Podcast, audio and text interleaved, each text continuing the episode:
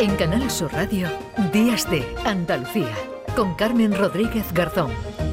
De este hidrógeno verde se ha hablado, como decimos, durante varios días en el primer Congreso Nacional de Hidrógeno Verde celebrado en la Casa Colón de Huelva, con más de 300 empresas que han participado en esta cita y de la que vamos a hablar con Francisco Montalbán, que es el presidente del Comité Técnico de este Congreso. Señor Montalbán, Francisco, ¿qué tal? Muy buenos días.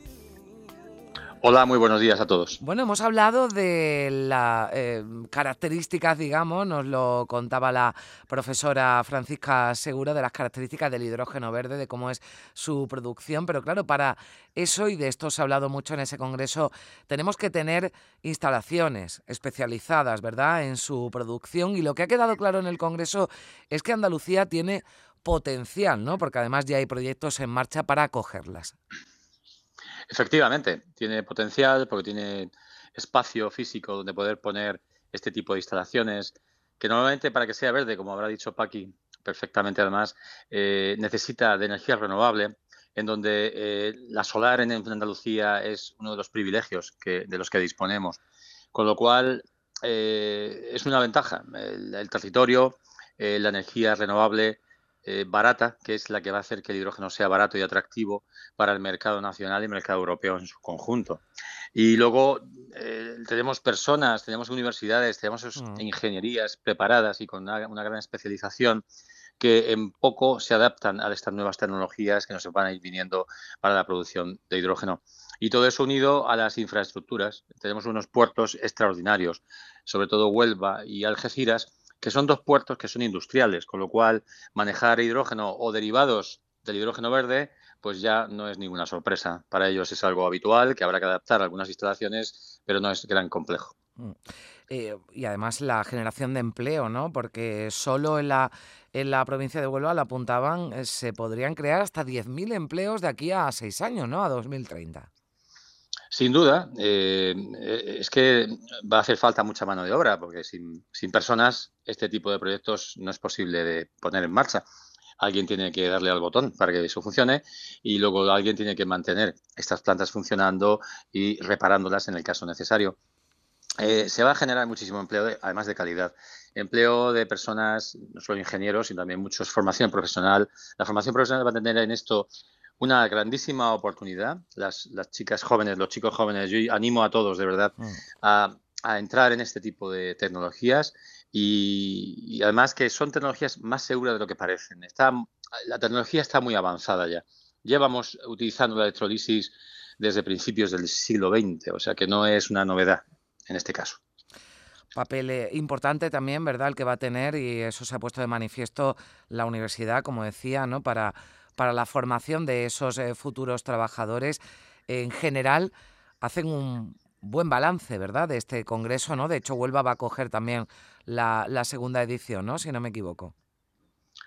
Efectivamente, ¿no? El balance ha sido extraordinario. Yo intuía, porque tengo experiencia ya de muchos años en este sector, que iba a ser atractivo. Lo intuía además porque hemos trabajado duramente con el conocimiento que tenemos ya de varios años en el sector. De las ponencias, los ponentes, los participantes, las charlas, las mesas que hemos preparado han sido espectaculares. Ha habido... normalmente uno cuando va a un congreso acaba aburriendo un poco, las tardes se hacen duras. A mí se me ha pasado de una manera veloz porque los contenidos eran tan interesantes y la manera de elaborarlos han sido tan profesionales que ha sido entretenido. De verdad os lo digo a todos, porque ha sido verdaderamente un hito en la historia de congresos del hidrógeno. No digo en la historia de congresos ni en Huelva, ni en Andalucía, ni en España. En España hacía falta un congreso nacional importante. En todos los países tenemos un congreso nacional importante, menos en España. En España tenemos muchos congresos diversos, de diversas tipologías, de diversos modos, que son extraordinarios. No voy a decir lo contrario, evidentemente. Además, yo he asistido y sigo asistiendo a todos ellos porque siempre hay mucho que aprender. Pero necesitábamos el Congreso Nacional, apoyado además por la industria química, la industria en general y la empresa. La FOE, como bien sabes, ha sido el impulsor, la entidad impulsora principal de este Congreso, con gran acierto por parte de la FOE, de la Federación Onubense de Empresarios, y por supuesto con el apoyo de Pilar Miranda, que es la alcaldesa de Huelva, que ha sido un apoyo extraordinario y que además ha mencionado que su ciudad está abierta y en disposición de acoger cualquier tipo de proyecto derivado del hidrógeno, acelerando los proyectos y facilitando toda la tramitación.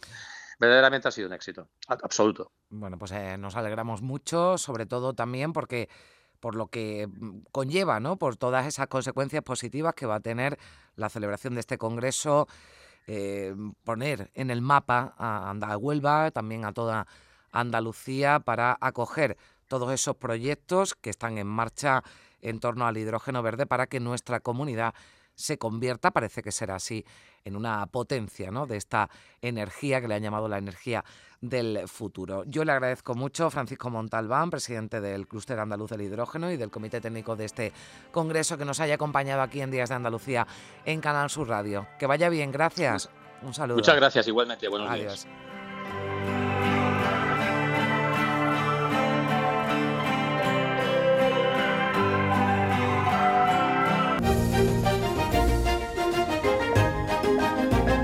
En Canal Sur Radio, Días de Andalucía, con Carmen Rodríguez Garzón.